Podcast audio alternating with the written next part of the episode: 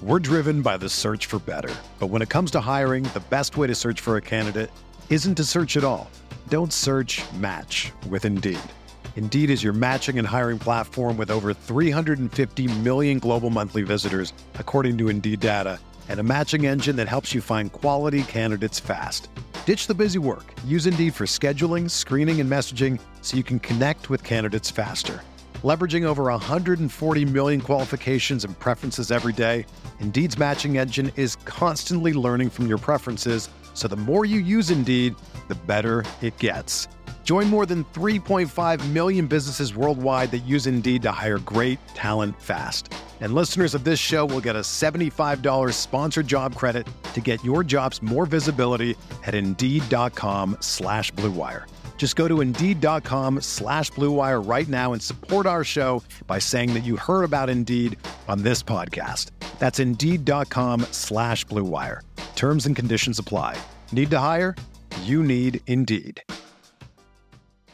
Okay, it's time to commit. 2024 is the year for prioritizing yourself.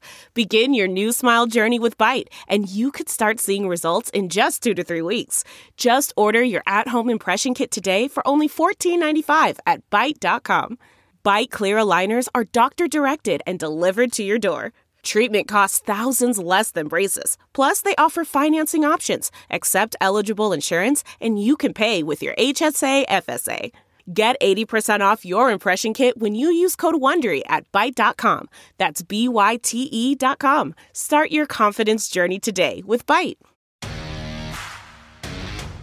Welcome to the Vandal Insider Podcast, presented by Inland Orthopedic Surgery and Sports Medicine Clinic of Moscow and Pullman. Let the team that takes care of the Vandals take care of you. Get the latest information on University of Idaho athletics you won't find anywhere else with the Vandal Insider Podcast. From in depth conversations to game previews, the Vandal Insider is every fan's source for all things Idaho athletics. Now, here is your host, Chris King. Fresh Vandal Insider Podcast coming your way. Chris King joining you. Thanks so much for tuning in. We've got plenty of Vandal talk to get to, which is highlighted by a couple of really fun interviews. First, we will sit down, have an in-depth conversation with brand new Vandal defensive coordinator Dan Jackson. He has a background with both Jason Eck and Luke Schleusner when they all worked together at South Dakota State. He comes to the Palouse from the SEC. He most recently was on the staff at Vanderbilt. We will chat with him. Uh, a lot of fun to learn about the new leader of the Vandal defense, his background, his thoughts on everything. So that is one you really want to listen into. And then we talk about fun. I don't think there's a person in the the big sky sphere, the uh, the hoops kind of uh, world, I would say, who is as much fun to be around as Joe Cravens, the former Vandal head coach, went on to have a ton of success at Weber State, uh, also time on the staff at the University of Washington. At Utah, was even the interim coach for a while at Utah, and he has turned into uh, the analyst extraordinaire. He does the Big Sky tournament. He did the Vandals game on Saturday. We will sit down and chat with Joe Cravens again. Uh, as I say to him at the end of this interview, it's impossible to walk away chatting with Joe Cravens and not have a smile on your face. So those are our two interviews coming up on this episode of the Vandal Insider podcast, which is sponsored as always by Inland Orthopedic Surgery and Sports Medicine Clinic of Moscow and Pullman. As the Vandals team physician, orthopedic surgeon, Dr. Kyle Hazelwood cares for elite athletes, weekend warriors, and everyone in between. Let the team that takes care of the Vandals take care of you. We welcome in, as we always do, from the VSF, Chris Hammond. Chris, we're rolling along here. We got some football talk to get to. Of course, we are in uh, the middle of hoop season. Big Sky play is off and rolling. How are you doing? Doing good, doing good. Enjoying this new year. Weather's been crazy. Winter finally got us, but uh, enjoying the amount of Vandal sports and Vandal adjacent sports, such as the Hula Bowl, uh, that have been going on this first three weeks or so of the uh, new year. Yeah, I know the last time our, our last episode in this kind of year, it's probably every two weeks, kind of twice a month, we'll have a brand new Vandal Insider podcast dropping. So our last episode, we were kind of previewing the Hula Bowl and it was neat to see Hayden Hatten participating in the Hula Bowl. And not only did he participate, he made a big impact in that game, Chris. Yes, yes, he did. Uh, I, I was texting with a couple people, you know, in the athletic department after that game and said he has to get player of the game, right? And to my knowledge, they just didn't name a player of the game, but two catches. I don't know the yardage, but one was for a touchdown and the other catch was for God, looked like at least over 20 yards. And in those kinds of games, yes, there were some one handed catches and uh, the Holy Cross receiver, I think, had one and a couple other, like a BYU tight end or something. But, uh, you know, every other player seemed to have maybe like one big play. Hayden getting that first touchdown on the board of the game, getting the interview afterwards. My opinion, still the best interview that was given uh, during the Hula Bowl. And then, uh, you know, later in that game, rips off a big catch, I believe, on a third down. So, um, really showed out. Uh, the Vandals got a lot of screen time, which is always good, you know, for for the brand. And uh, I know a lot of what the announcers were talking about. If people weren't able to watch it on CBS Sports, is the Hula Bowl is kind of the first of these college showcase games. So a lot of it is viewed as getting to audition for some of the bigger ones, like initial proving ground for some of these players. So I hope to see an announcement here in the coming weeks that Hayden got an invite to maybe one or two of these other games to uh, keep showcasing what he can do to scouts at the next level.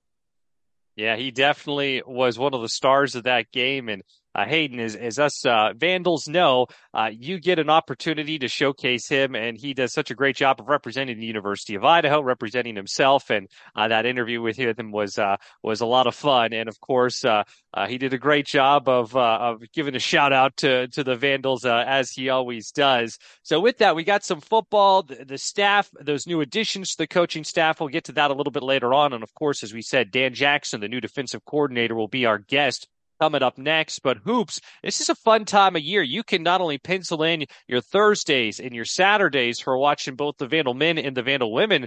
Well, there's even some Mondays sprinkled in there as well. Uh, February 5th, both the Vandal men and Vandal women will be in action. So, uh, plenty of chances to come out and see these teams at the ICCU arena. And, uh, you know, both right now in the middle of conference play. It's a conference play is a grind. And uh, for the Vandal women, I know uh, a kind of a tough injury and injuries that they've had to face. And, uh, you know, rolling with the punches on that. But uh, a team that has had some really impressive stretches of success. And that's what every squad's trying to do is to be playing your best basketball come February and March. We'll talk about that with Joe Cravens. And for the Vandal men right now, we have seen some, you know, some good chunks of the game they're just trying to put together with this team uh, and that is younger, not a lot of Division One experience, trying to expand those kind of uh, parts of the game beyond 20, 25, 30 minutes. And, uh, you know, it does feel like it's only a matter of time before that will happen. And uh, just some great opportunities coming up. I know as we chat here today, uh, that home game against NAU, then the matchup on Saturday against Northern Colorado on tap.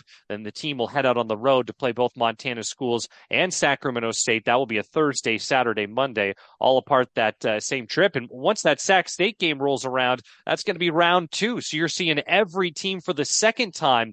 And uh, that's also kind of a great measurement of growth to see how you do the second time through conference play. Exactly. And, you know, the, I know when you're looking at the wins losses, you see that we've got a couple L's in a row there on the men's side. But the thing that I've been kind of taking away from all this is outside of maybe that first Washington State game and then that Seattle U game, we've been in every game up to a certain point, which I think just goes to show that, to your point, you definitely need to be tuning in and watching these guys. If you're going to the ICCU arena, they're worth the price of admission. And you're just seeing that they just need a couple things to click, maybe a little bit more gel, just pick up each other's idiosyncrasies a little bit. And this team could easily start turning some of these scores the other way around, where now they're the ones pulling away late. Um, it's just it's been nice to see like that Eastern Washington, Eastern Washington's men and women are starting out conference play like ten and zero. Oh. They're basically unbeatable, and then the men hung with them there deep into the second half, and uh, you know, it's cool to see that uh, the team is continuing to compete even when they do get down. So I expect that kind of as you touched on, as the season starts closing out, we start getting closer to Boise. This team's just only, they're so young, they're so inexperienced together. Only one senior and D'Angelo Menace. Like, this team's only going to continue to grow. And uh, like you said, we've got some winnable games coming up on the slate. And then, you know, we'll be able to challenge ourselves there late in the year to roll into Boise and see if this team can win a couple games. And it's all it really takes in, in college basketball. You just have to win three or four there at the end of the year in a neutral site to be able to advance to the tournament. So uh, we just need this team to start rolling, and I think they got the pieces. It's just it's getting those minutes, and every game they're getting more and more minutes. I can't wait for that day too, and it's going to come. Maybe it's this year, but I know it's going to come in the, in the not too distant future when the Vandals either go into the Big Sky tournament as one of the top seeds, or they catch fire down in Boise in a year where maybe they're not, you know, a one, two, or three when it comes to the seeding in the bracket, and to feel what that environment will be like in downtown Boise when the Vandals are making a run in the Big Sky tournament. Uh, I know that there's a great Vandal turnout kind of year in and year out just since the conference tournament has moved to Boise. It just hasn't worked out where the Vandals have made a deep run. Uh, but I know when that day happens, what the support is going to be like and what the environment uh, there in Boise will be like for it. So maybe it's this year, you know, maybe it's a little bit further down the road, but when that happens, I can't wait for it because uh, I just know there's just going to be kind of a buzz of Vandal energy when that day comes when the team uh, will be making a deep run of the Big Sky tournament. Well, once again, we'd like to thank our presenting sponsor of the Vandal Insider podcast, Inland Orthopedic Surgery and Sports Medicine Clinic of Moscow and Pullman. When he's not caring for the Vandals, his team physician, orthopedic surgeon, Dr. Kyle Hazelwood, provides the same MVP orthopedic care to our entire region. At Inland Orthopedics, our team is your team. Well, with that, we'll jump into our interviews. We've got Joe Cravens, former Vandal head coach, very successful longtime college basketball coach and now TV analyst. He'll join us for our second interview. But coming up next, here is Dan Jackson, our chat with the brand new Vandal defensive coordinator.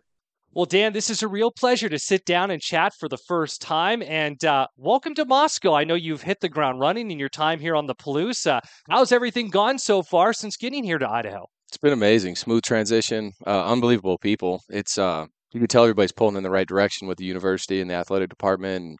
Um, it's been awesome. So everybody I've encountered has been really helpful. Uh, the people in town, uh, you know, it's been fun to be able to to meet, you know, just folks in the community and things, and just feel their support for the university and the football program. And um, it's been amazing.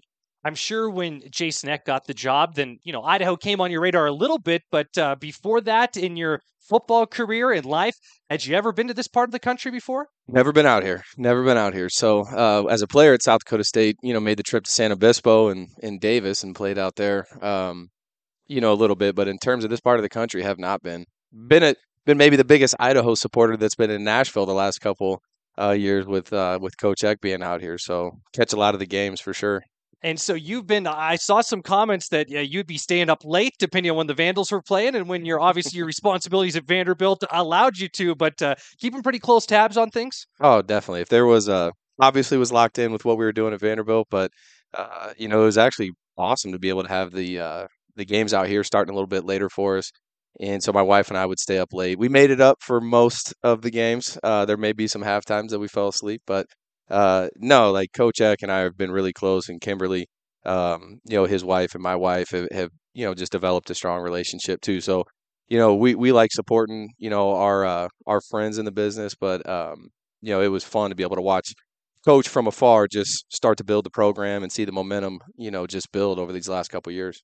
And so I know folks are familiar with the fact that uh, you were on the same staff at South Dakota State as Jason Eck and Luke Schleusner. Can you take us back through your shared history? When did you guys first uh, cross paths? I'm, I'm assuming in Brookings, but I'll let you explain that and uh, what it's been like uh, now having things uh, all come back together and, and be on the same staff here. No, well, it's, first, it's what a blessing to be able to be back with some people that, um, you know, with Jason and Luke to, that you just know and care, you know, care about and um, you know, trust has been awesome. So our relationship goes back to I got to South Dakota State in 2012, um, and we were starting to build that program, and they had really had back to back five and six seasons before that, and so really got in and uh, with a phenomenal staff. And John Stiegelmeier was the head coach and one of my biggest mentors, um, and so we started to build it, and we were winning, and we had some staff transition. And I'll never forget Coach Eck's uh, interview. He came in, he interviewed for the offensive line coach, and the best uh, most entertaining, uh, you know, interview that I've ever been a part of. You know, I'll never forget Coach. He walked in and, you know, he set up the room and our whole staff was in there and he treated each one of our staff members that he was interviewing with as if we were players. And so he is, I was the true freshman, Mason McCormick at the time. And so he gets going on his interview and he was teaching us a, a zone concept and how we block it up and he was calling on me and calling me Mason and um, just a really interactive interview and he just left a mark on me um, you know from that point forward and then you know once he got hired and progressed from the offensive line coach to offensive coordinator um, you know we just talk ball and and talk life we traveled together a little bit vacation with our with our wives um, one year so just a you know uh, an awesome time, you know, together at South Dakota State. Experienced a, a ton of success, um, you know, but put in a lot of work, you know, together to be able to attain that success. And um, Luke the same way, you know. Um, you know, Luke and his wife Jenny Lee got close with my my wife Missy and I as well, and and uh, travel together. It's fun when I'm on a staff as a defensive coach. I really like picking the minds of the offensive coaches, and so it was natural to be able to communicate with Jason on what he was seeing up front, um, Luke in the pass game. Uh, funny, funny story about about uh, Coach Schleusner is I didn't, you know, Luke and I didn't know each other at the time, but my first year coaching, I was a GA at South Dakota State, and we played North Dakota, and um, you know, I was coaching the corners, and he had some really good receivers, and uh, you know, they had some great concepts, and they actually put up a ton of numbers on us. I was like, who is this offensive coordinator coming up with all these things? And uh, little did I know a couple years later we'd be working together at South Dakota State. So great, great guys, great people. I'm thankful to be back with them. It's funny how that works, and I know the coaching world is is a very small one, so it's fun to see those uh, those ties are strong, and to uh, to bring someone in here. There's been so much success at Idaho these two years, uh, and to have such familiarity in this important job as defensive coordinator. And on that note, uh, should fans expect any major uh, philosophical, schematic changes when it comes to what the defense will look like when uh, spring ball rolls around and the fall will be here before we know it? Well, first, you know, just watching these past couple seasons, I've been really impressed with the defense. I've been impressed with the, the guys' effort, um, their physicality, the the level of execution, and the energy that they play with. So really excited to take over, you know, a, a group and a side of the ball that Coach Aurich did such a phenomenal job with. And so you can coming in, you know, you kind of see the guys work in the weight room, and you get to know their their personalities and how they work. And these guys have been trained at a high level. Um, you know, I love the camaraderie of the defense. I've uh, been really impressed with um, just the energy in the weight room and the workout so far. When I've been able to see uh, in terms of um, philosophy, you know, speaking of what I we expect to do as a defensive staff is we want to we want to play with great effort. We want to play with championship effort. We want to be it's to me it's that's where that's where it starts with. We want to be the the hardest playing team in the country. Um, and I think with either side of the ball, but especially defense, it's it's got to start with guys that are in shape and excited and playing, you know, you know, as hard as they possibly can on every single snap.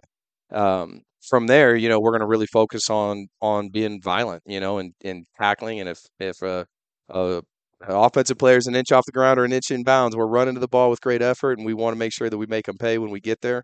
Um, and then we're going to talk a lot about structure and making sure that uh, we put together schemes that are simple for us but complex for the offense. So um, to me, defensively, there's opportunities to disguise, there's opportunities to stem and move your front, and there's some things that for us may be very simple to install and very simple to coach, but it will make the the offense think post snap. So I'm a big believer in uh, if an offense is able to come out and, and see what you're in and know what maybe the coverage is or the front is in, um, that they're able to take advantage and that works to their advantage. The more that we can do to make the quarterback or an offensive lineman make a decision once the ball is snapped, advantage defense now. And so, um, you know, I still expect to play, you know, a four down front. Cover four has kind of been my base, but, um, you know, I, we've got some things that we want to mix up and change. Um, you know, maybe being able to get in and out of four down and three down and move the D line. I really want to highlight um, our defensive line because when I watch tape, I see really twitchy, explosive guys that are playmakers, and sometimes your defensive line is you know, big, stout guys that are holding gaps, and and uh, we have those players too. But I definitely want to get our defensive line um, involved in creating some some TFLs, uh, getting the, the offense behind the sticks. I think that that group I've been impressed with so far. So um, it'll be similar, uh, but there will be some there will definitely be some variations that that that people see from a schematic standpoint. Well, that leads me right to my next question, and you, and you touch on a lot there with with the defensive line. What else has stood out to you on tape? I'm sure you've been uh, devouring Vandal tape over the last uh, yeah. weeks, and uh, as now we chat, maybe around a month or so. Yep. No, um, you know, first, what stood out to me was we talked about the defensive line in terms of like uh, their ability to get off the ball and create havoc and their movement and their skill and their twitch. Um, and then you see linebackers that are really sound in terms of fitting plays. And, you know, we did a great job last year defensively, you know, Coach Orts and the staff, you know, in terms of limiting explosive plays. And so when you watch the tape, you see the defensive line wreaking havoc. You see the linebackers fitting plays correctly and understanding um, their role and their job in the defense. And then you see the back end playing very disciplined football. And so there was, you know, to be honest, we I've done a study where if you can hold your opponent to seven or less explosive plays in a game, it, the odds of you know it, increasing your chances to win and play great defense is there. You know, when I started looking at the tape, you know, it, there was times where it was less than four, you know, explosive plays, and and to me, an explosive play is a gain more than twenty yards by the offense, run or pass.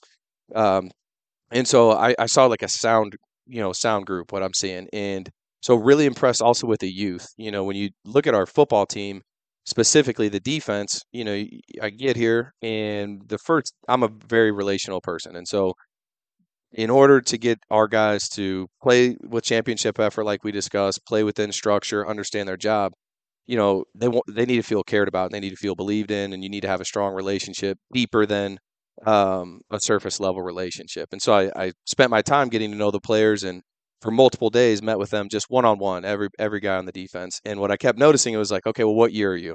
Well, I'm a freshman, or I redshirted last year, or I'm a sophomore. And we have some great leadership and some veterans as well, but um, it stands out to me that we have some young, talented guys that uh, are really just scratching the surface of what they can be. So, um, you know, you see the youth, you see playmaking, you see athleticism, and uh, I'm really excited what I see Coach Heim doing with these guys in the weight room because they're adding the strength and the power uh, that they're going to need to be able to execute their job. Um, but really excited about the youth of the defense specifically when I look at that. When you're building those relationships with the current guys, I know when we talked with Jason Eck about you just a couple weeks ago, he praised your ability as a recruiter. So now you're in this uh, this job for the Vandals. You're going out on the road and spreading the Vandal gospel. What are you looking for in guys that are going to be part of your defense moving forward? Love football first and foremost. Um, you know, obviously the measurables. You know, you want guys to have measurables and traits and certain level of athleticism, but to me, it starts with the love of the game. Uh, we've all seen really talented players that haven't lived up or reached their potential or uh, lived up to a certain expectation um, that was set on, put on them. And then, you know, I've been around some really good players that maybe lacked uh, a measurable or maybe it was uh, a speed or a size or whatever it may be that they may have lacked, but they made up for that in love for the game. And defensively, to me, it is so much about the effort and the passion that you play with that. And we're going to push our players. I mean, at practice, it's going to be, you know, I want to make practice really, really challenging on them. And so, you know, you identify who loves the game um, at that point. So it'll start there. Uh, and then it gets into competitiveness. I love guys that are willing to compete in anything. You know, if you were to walk in my office right now, you'll see a little mini hoop on the back of the door because I just want to see who's going to pick up a basketball and start shooting. At some point, if uh, Amazon delivery gets here, I'll have a little putter in there, and guys can play putt putt. I, I like um, guys that want to compete, eh, you know, on the field in football certainly, but just um, you know, to me that translates to them competing in the classroom and them competing, um, you know, just for everything that they want to attain in life and to be able to reach their goals. So love of the game, competition, um, and then from a physical standpoint, you know, I'm I, I believe still believe in developing players, and I do see that in the world of the transfer portal, which there's a lot of positives uh, involved in the transfer portal for every program. You know, I see that there there may not be um, the desire to develop players as much as there was, you know, in terms of the recruiting process. I still love recruiting high school players that are maybe long and lean and fluid um, and, you know, looking at that kid for what he is at a 16, 17, 18 year old prospect coming out of high school, but seeing what he'll be two, three, four years down the line as we develop him. So, long, fluid athletes, um, that there's still plenty of development there because I, that is, um, after relationships, development uh, is something I'm extremely passionate about. You have this great background coming into the University of Idaho, your time at South Dakota State, your time at Northern Illinois, your time at Vanderbilt.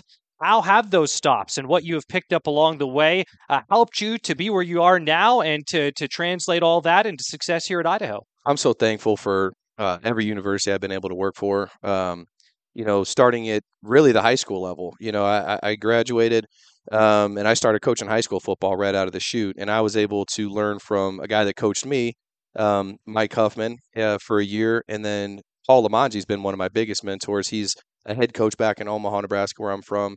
And so I actually learned a lot from him just in terms of effort and toughness and, you know, the work ethic that it takes to be a great coach. Um, and he's developed some powerhouses down there. And, and uh, I really value coach and going to South Dakota State, you know, then to be able to transition and work for, you know, Coach Stiegelmeier, who had been there for a long time. He had been a defensive coordinator himself. He was actually a DB coach prior to being a defensive coordinator. So kind of natural for me to gravitate to to Coach Stig for whether it was a technique or a scheme. Um, and Coach Stig really does a good job of coaching his coaches. And you know, I had been a high school teacher and coach initially, so I was um, up to speed on you know lesson plans and teaching progression and transitions. Well, Coach really applied what I had known as a teacher into mean, that's truly who we what we are as coaches as educators. And so um, he really taught me how to keep it simple for the players to allow them to play flat fast. And you know, you may have a scheme that's complex and you look at it in its entirety, but uh, the uh, using common language and simplifying things for the players allows them to go execute on Saturdays and have fun. Uh, and then I was there. I mean, I was there for eight years, so such a valuable uh, experience at South Dakota State. And then moving to Northern Illinois, Thomas Hammock, totally different situation. Uh, coach had you know, it, is, it was his second year when I got there. He had been in the NFL. He had had a lot of Big Ten experience. You know, he taught me truly in terms of like the personnel and looking at uh, how to build a roster and, um, you know, just the physicality of the game. You know, he had been in Wisconsin, then he had been with the Baltimore Ravens. And so when you look at those programs, you know, they're built on physicality and running the football. And so he taught me so much um, from the building of men, uh, getting them to play extremely physical, a tough brand of football, and then the personnel side of constantly evaluating your roster, allowing players to earn it every day. Um, and I mean, I was at NIU, or NIU for two seasons, and my growth in that time was uh, was I attribute to to Coach Hammock and transitioning to the SEC. You know, again, working with Clark Lea, who was a linebacker coach and a defensive coordinator.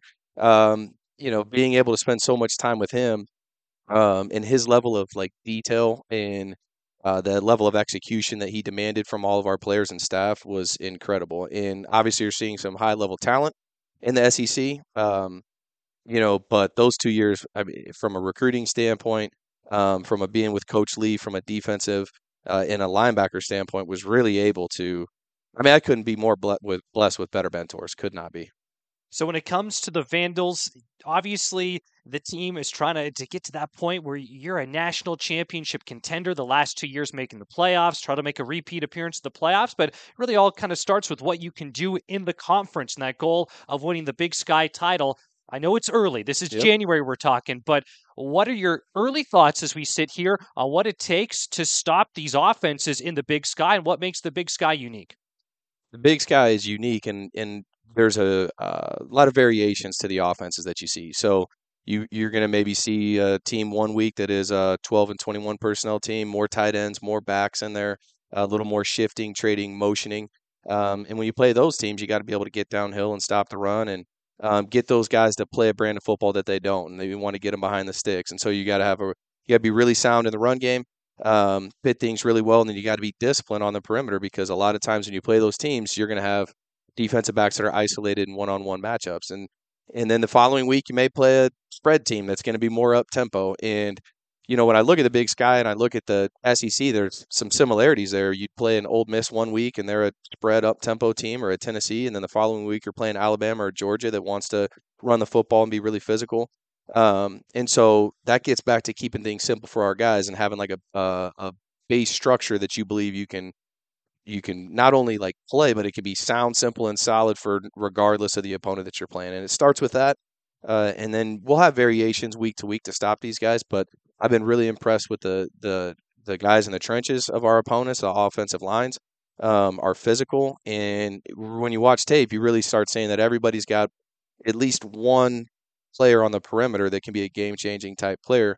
Um, and so, you know, to me, it always starts with keeping it simple for the guys, trying to make when you're truly getting into game planning an opponent, making somebody play left handed. You know, if they're a uh, RPO offense, what are we going to do to take away the RPO and make them be a more drop back team? Or if they're a our run team, what are we going to do to get them behind the sticks and make them have to throw the football? So if they're a tempo team, what are the things that we can do to be able to adjust to where they have to slow down uh, a, a, little bit? And um, that may be creating turnovers, which I'm a big believer in. And um, taking the football away is is uh, extremely important to play in defense now too. So it really impressed with the re- uh, the league. Really impressed with the versatility of the offenses in the league. Think there's really good coaching, um, you know, across the board, but specifically on the offensive side of the ball. And our offense is so talent, so good, and so sound that you know it, it is a huge help to us to to go against Coach Lashner's offense on a daily basis because of the amount of formations and the amount of shifting and motioning. You know, we're joking about it the other day.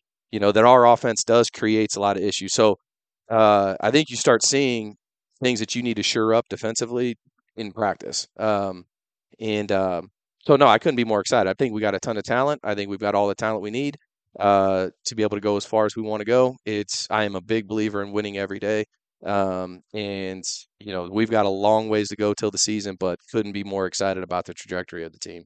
Can't wait. Spring ball will be here soon. That first Let's matchup go. against Oregon will be here before we know it. That conference opener be here in a blink of the eye. Dan, it's been great getting a chance to sit down with you and chatting with you. I was joking with you before we hit record that uh, you'll be sick of me before you know it. That never, once the season never. Around, I'm, I'm bugging you quite a bit, but it is uh, it is a pleasure. It's fantastic to have you here on the Palouse, and uh, and the future is very bright, and we're just thrilled that you're a part of it. Appreciate you so much. It's been a, a an honor to be able to speak to you. I look forward to the next time. Well, great getting the chance to sit down and chat with new Vandal defensive coordinator Dan Jackson. Looking forward to many more talks with him uh, during his time here in Moscow. Well, the Vandal Insider podcast, it is presented by Inland Orthopedic Surgery and Sports Medicine Clinic of Moscow and Pullman. As the Vandals team physician, orthopedic surgeon Dr. Kyle Hazelwood cares for elite athletes, weekend warriors, and everyone in between. Let the team that takes care of the Vandals take care of you.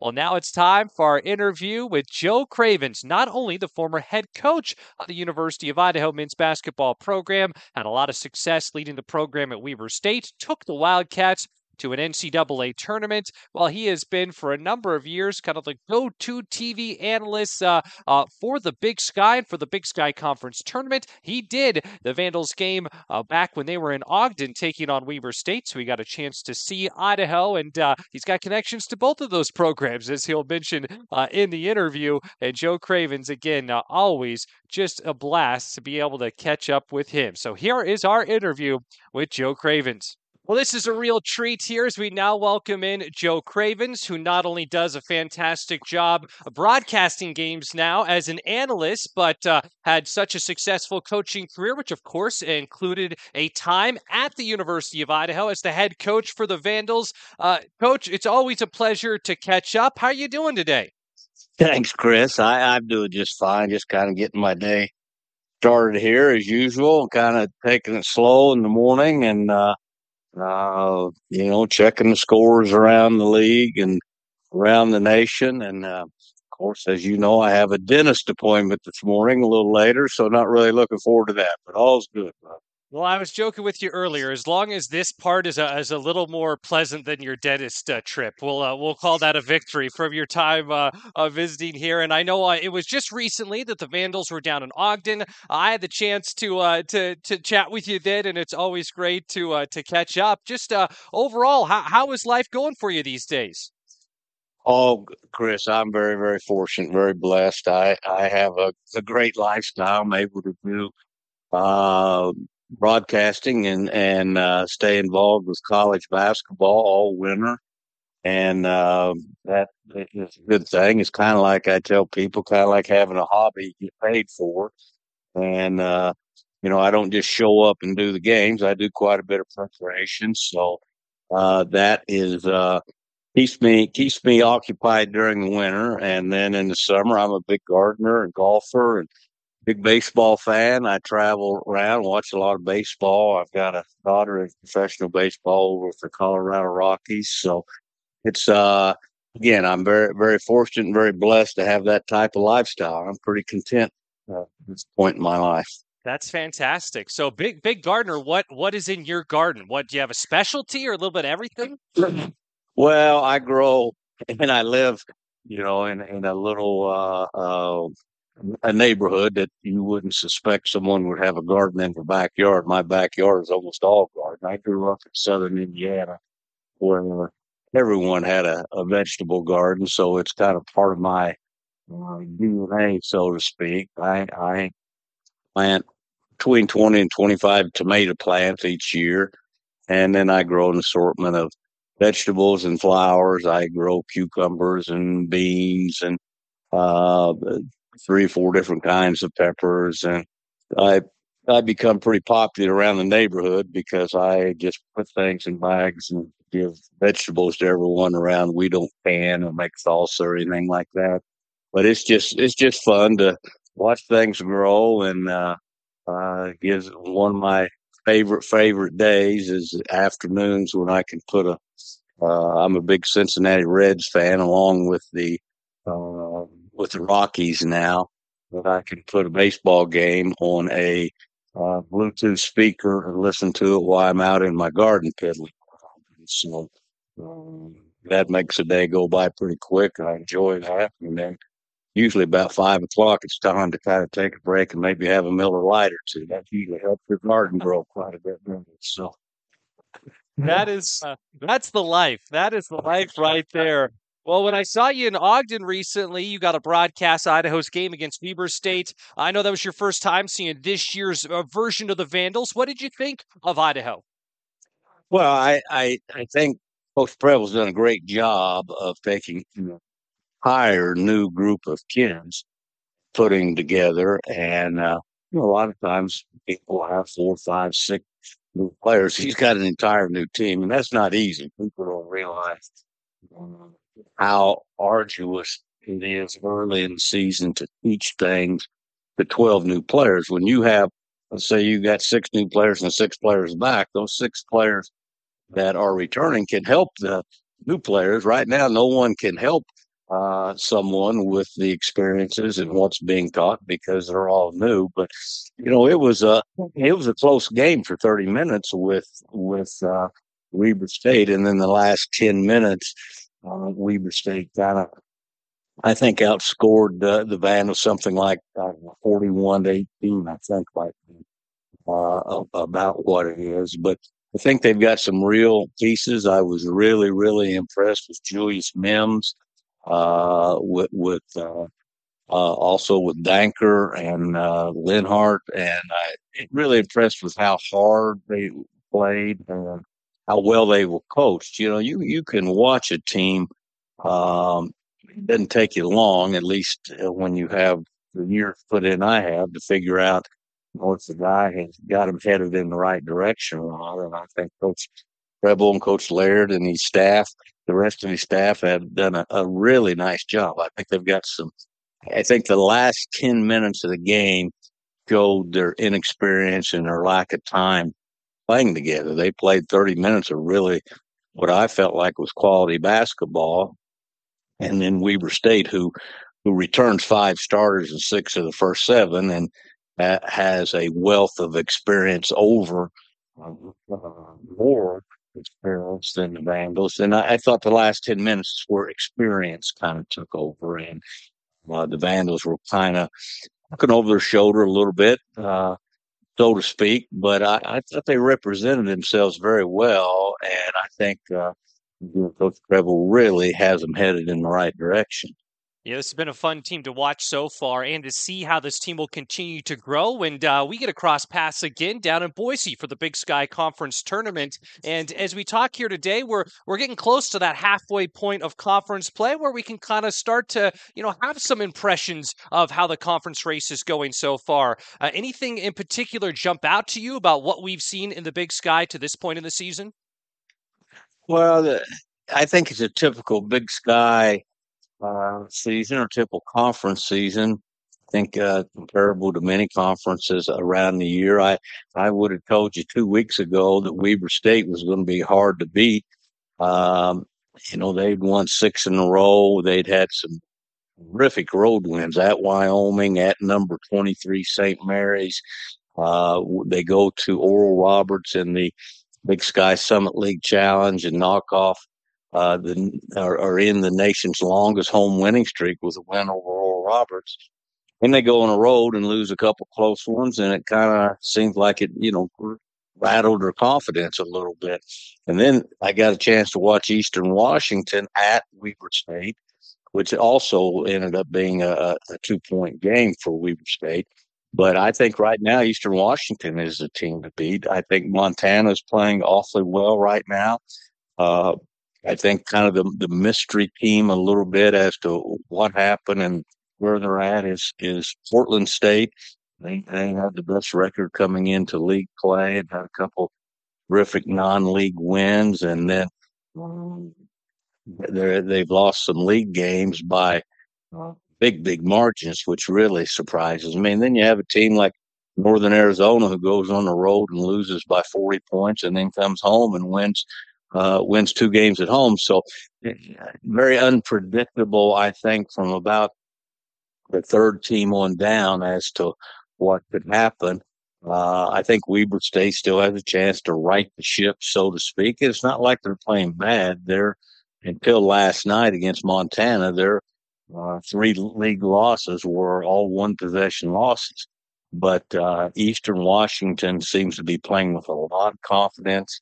I like what David Riley does with them, especially at the offensive end. Very, very skilled five guys on the floor at one time can all shoot the three point shot, which means that you can't really cheat off anyone uh, to help in post or even come help on dribble penetration. So, uh, but as always, uh, gold ring uh, is hanging in, in uh, the city of Boise. So you want to be playing your best basketball. Um, March 9th, the first day of, of the conference tournament, and uh, and have a chance, obviously, to win a tournament and then get the buy, get the uh, NCAA bid. You summed it up really, really well there. And there really is a lot of intrigue where we sit right now for the conference tournament. And, you know, who knows? I'm thinking back to last year in Boise with how hot NAU got. If there's a team like that that can, you know, go into Boise when you have that momentum and you pick up that momentum into late February and into March and how that can translate uh, for the conference tournament. And uh, it's not only a treat to talk to you today because you have your finger on the pulse of the big sky, but uh, in your very successful and long coaching career, career. It included that time as the head coach here at the University of Idaho. What are your favorite memories from your three seasons in Moscow? Well, there was a lot of nice people there. My, uh, I think most of my uh, memories or, family memories. I, have got two daughters who are now 34 and 31. One lives in Chicago and is an actress, and one lives in uh, uh, Chicago, I mean, uh, Denver and works for the Colorado Rockies. They were both, the, the little one was just an infant then. She had just been born the previous year, and the other one was in preschool. And, you know, what a great place to have young kids and, and uh, have your family start raising your family than Moscow, Idaho. And uh, a lot of very pleasant people there. Uh, I have memories of going to the farmers market on Saturday morning downtown with the girls and just uh, I always said it was kind of like living in Mayberry a little bit, which is is a compliment, not not uh, uh, something that's critical because I grew up in a town like that, so I I really enjoyed that environment. I enjoyed the people there, and uh, a lot of made a lot of good friends at the university that I still maintain, and so uh, it didn't exactly end like I would have liked for it to, but we there was a lot of positive things Dave for my three years. Yeah, I had a lot of fun just kind of going back and getting into the weeds on those three years and seeing wins over Oregon and WSU and the University of Washington uh, over that time uh, certainly stood out. Uh, I know those connections that you make with players and coaches; those those run deep. Any of those guys from your time at Idaho that uh, you still keep in touch with, or you've crossed paths with uh, in the recent years?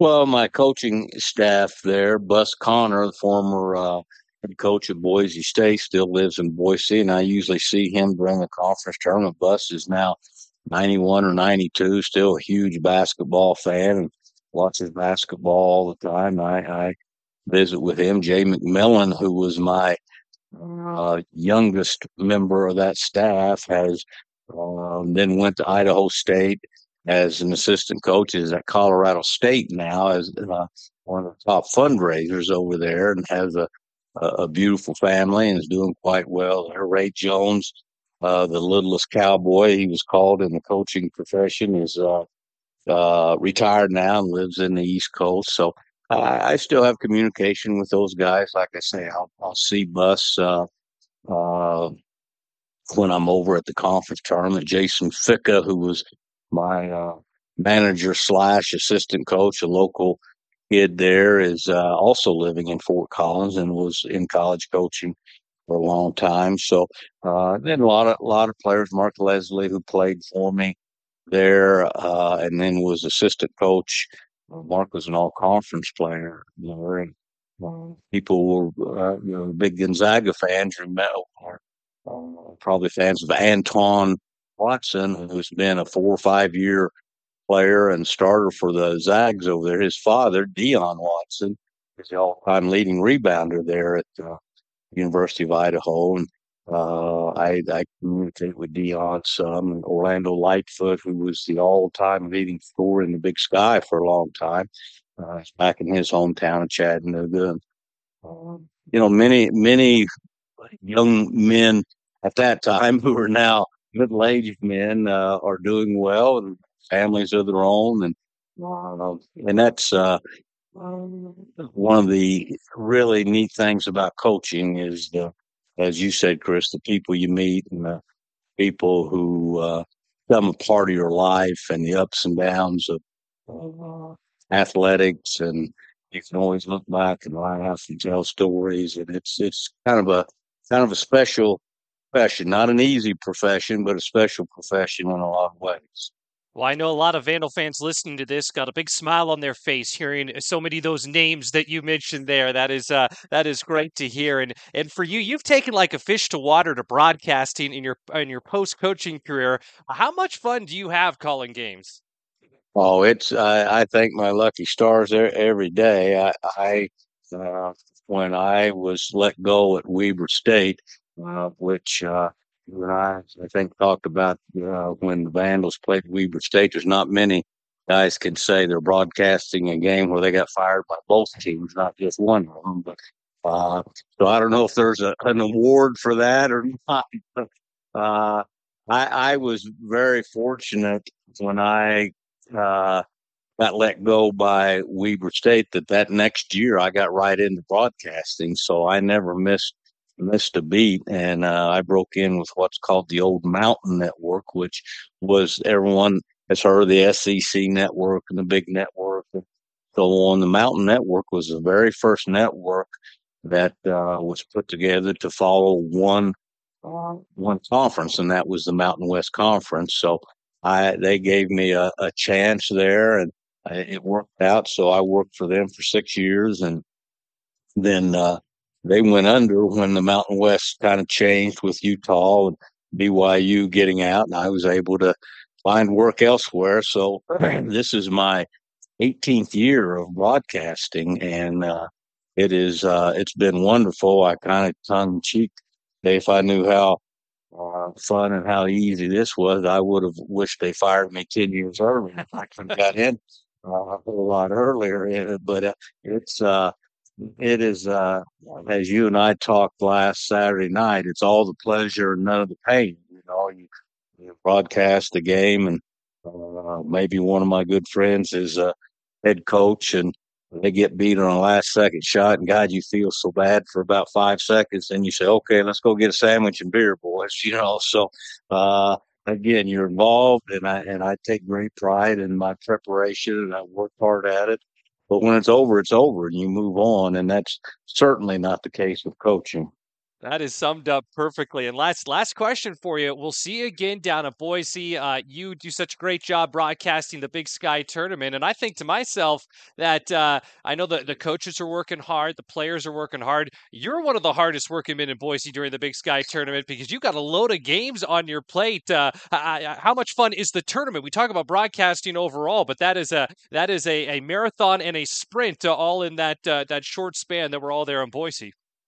Well, I'm I'm really lucky, Chris, that I'm doing these ESPN Plus games for Weber State because it gives me a chance to see everyone in the Big Sky, and as they come through, I prepare. So that helps me with my preparation for the conference tournament. But my preparation for the conference tournament, I, I always over prepare, and that's probably the old coach in me. But just for a single game, it usually takes me six hours to do what uh, the level of preparation that I think needs to be done. Now, of everything I have on you know, my game cards or my cheat sheet, so to speak, uh, I only use about 30, maybe 40%, probably closer to 30, but I never know what 30% is going to be, what information needs to be touched on during the game. But for the conference tournament, I'll, I'll spend probably 30 hours in preparation before I get there. And then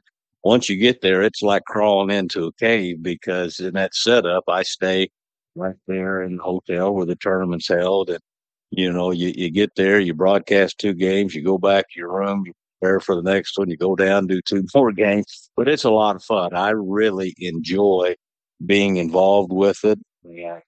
Uh, as I tell people around the country, it's not the ACC, they're SEC, but unless you're an absolute basketball snob, you would enjoy the Big Sky tournament and the Big Sky in general. It's a really good basketball league, year in, year out, good coaches, very competitive. As as we all know, the the Big Sky tournament is kind of the crowning jewel because you can be undefeated all season until you get there and you stub your toe once, you're not going to go to the NCAA tournament. So it's uh, you know, it's all, all, all or nothing there. And I think that adds a little element of, uh, intensity and pride to the tournament. And Don Kasper from the Big Sky, who runs the tournament, has just done a fabulous job. I mean, it is almost seamless when you get there. And uh, I think the Big Sky in, general uh, deserves a lot of credit. And the city of Boise, they do a nice job of hosting it. And so it's a wonderful event. And when it's over with, the last few years, I go right from there to spring training and uh, down in, in Scottsdale and in Arizona and kind of sit in the sun and have a few Miller Lites and kind of heal from the tournament because it takes a lot out of it, out of me. It's five five days of uh, preparation, and uh, you got to be on your game. Uh, but it's it's a very very enjoyable experience. Can't wait for it. It will be here in a blink of the eye, Coach. It. Uh, I, I don't think anyone could walk away with a with a visit with you or a conversation with you without having a, a smile on your face afterwards. Uh, thanks so much for the time. This is a treat, and uh, you just set it up perfectly for Boise. We'll be there soon, and uh, looking forward to catching up then. Well, thanks, Chris. Thanks for the kind words. It's always enjoyable to talk to you and uh, uh, the people around your program. And, uh, you know, I've always got an eye on, on what the Vandals are doing. So I guess it'd be appropriate to end this with Go Vandal. Well, again, a big thank you to Joe Cravens. And uh, after hearing uh, that conversation with him and after chatting with him, he's the perfect neighbor to have. So he's got that garden going. He makes sure to give vegetables to, to all his garden. He's my perfect neighbor. He's got uh, either the Colorado Rockies or the Cincinnati Reds playing on uh, Bluetooth throughout the summer, listening to the radio broadcast.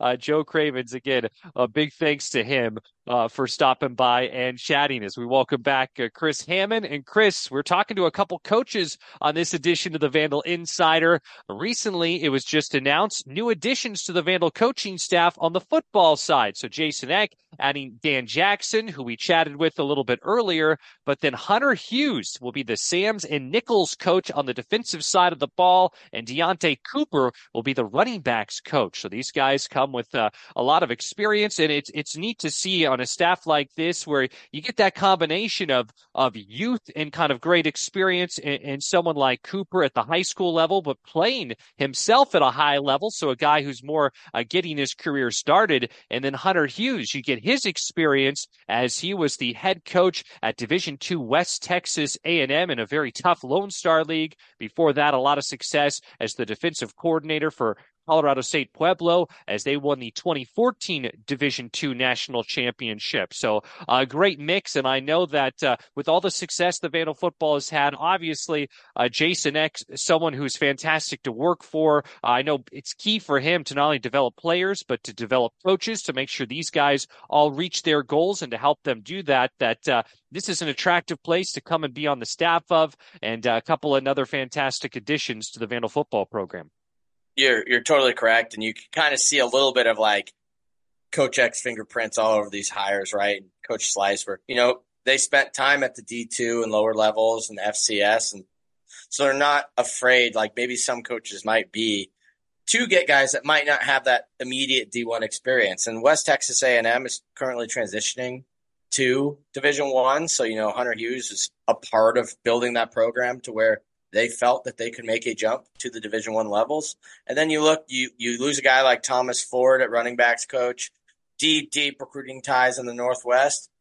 You go after a, a high school coach that's from the area, from played at University of Washington. So you kind of find a guy who fits that mold too of can immediately step in and probably has a lot of those similar relationships on the recruiting trail that somebody like Thomas Ford might have had. So uh, I think they're both good replacements for the people they're stepping in to replace. I'm excited to see what they both can do. And, you know, the thing that's fun about hiring people like this is you just feel like they're going to be hungry, right? Like this is their shot at D1 football and they want to leave their mark and keep advancing their careers. I mean, these are the huge opportunity for both of them. I don't think either of them are going to roll over and take these positions for granted. I think they're going to, you know, really bite into it, lean into it, and uh, I think we're going to get some amazing production out of their position groups. And same goes for Coach Jackson as well. It's just, uh, you know, you're always worried when you lose people, but then sometimes you get excited when you see who they actually bring in as well.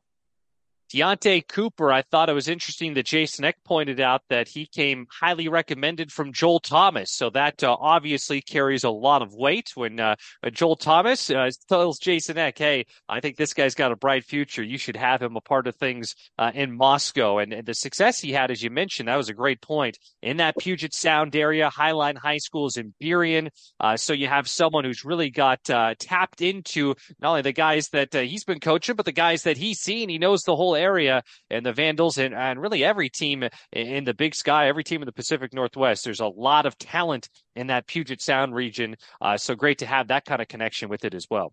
Yeah, that's got to be one of those dream scenarios, right? You hear it like a Big Sky Media Day every once in a while. I believe Sam Herder, who we've had on the show, used to ask people like, it's totally off the record. I won't put your name to it, but I just want to do a fun article. If you could have any other player in the Big Sky, who would you have? And hear what coaches say, like, oh, I'd like this I'd love Hayden Hatten, right? If you're Idaho State or Montana or whatever. And now if you're Cooper, you get to look around and be like, man, my team was fun, but if I could have had that corner, or that wide receiver, or that right tackle, now he has that opportunity to be like, hey, I played against you. I saw, you know, maybe he was watching film for his upcoming opponent and they played that team and said, man, that guy really popped off from the other team. I mean, he's he spent five years learning that area. He's got four years worth of guys maybe even younger that he's aware of coming up through the high school ranks. And I mean, it, I think we're going to see a big boost of you know Puget Sound area talent um, coming through this program because he's he's he's seen them all firsthand. No no need to go scout some of these guys. He's been scouting them. So, Chris, uh, before we put a bow on this episode of the Vandal Insider, I know there's exciting things coming up. Uh, uh, tell us uh, what's on tap as we look here. Uh, you know, February 23rd, uh, we'll be here before we know it. Yeah, we're recording on January 23rd, so one month to the day that the 34th annual Vandal Scholarship Fund will be happening down here in Boise, Idaho. everybody's invited, even if you're up north, south, California, Oregon, Washington, wherever. It's it's probably our biggest fundraising event, probably our most important fundraising event. We have a lot of them, but uh, this year, you know, we get about 500 vandals is our goal, about 550, and we're we're quickly running out of tickets. But uh, we invite everybody to come. You mentioned Joel Thomas. We have a live auction. We have a behind me here, which I know we're not on video, but I have a signed Saints helmet from Joel Thomas and the entire Saints running back room, including Al- Alvin Kamara. For those of wow. you that are aware, Joel Thomas just made the move to the New York Giants, so we might have a Saquon Barkley, Joel Thomas helmet coming as well. Uh, so cool auction items like that, including VIP experience when we go travel to Oregon next year to get our first Big Ten win as a, a program in a long time, if we've ever had one. Uh, stuff like that. All kinds of VIP experiences, fishing, rafting, wine. I mean, there's we have people that joke around and say they haven't spent money all year because they book all their vacations at the Vandal Scholarship Fund Gala. We sold 10 trips to Tuscany last year. So, and all the money goes back to the student athletes. Uh, and the Vandal Scholarship Fund. So we got a big one this year. We're, we're trying to break our record that we broke last year in terms of dollars raised. So we invite all the Vandals to, if you haven't bought a table or a ticket yet, um, do so. And that's just 2024 VSF Gala dot a frogs org, and we'll see about putting it down in the description for you guys. But uh, we'd love to see a bunch of Vandals there. And if you've never been, I mean, it, it is such a fun event. Jason Eck will be down there, so that alone will probably get a bunch of people that want to come. But uh, come hang out with Jason and Kimberly and some other U of I dignitaries and some other state dignitaries that we can't comment on. But some important people will be in the room, and uh, it's always good to see who shows out for the Vandals, and it's always it's always a good crowd.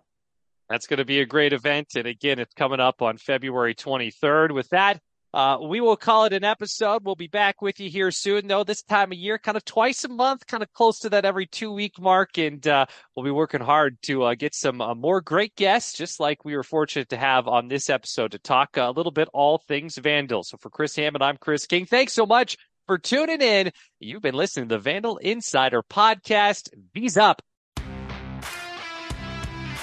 This has been the Vandal Insider Podcast, presented by Inland Orthopedic Surgery and Sports Medicine Clinic of Moscow and Pullman. Let the team that takes care of the Vandals take care of you. Get the latest information on University of Idaho athletics you won't find anywhere else with the Vandal Insider Podcast. From in depth conversations to game previews, the Vandal Insider is every fan's source for all things Idaho athletics.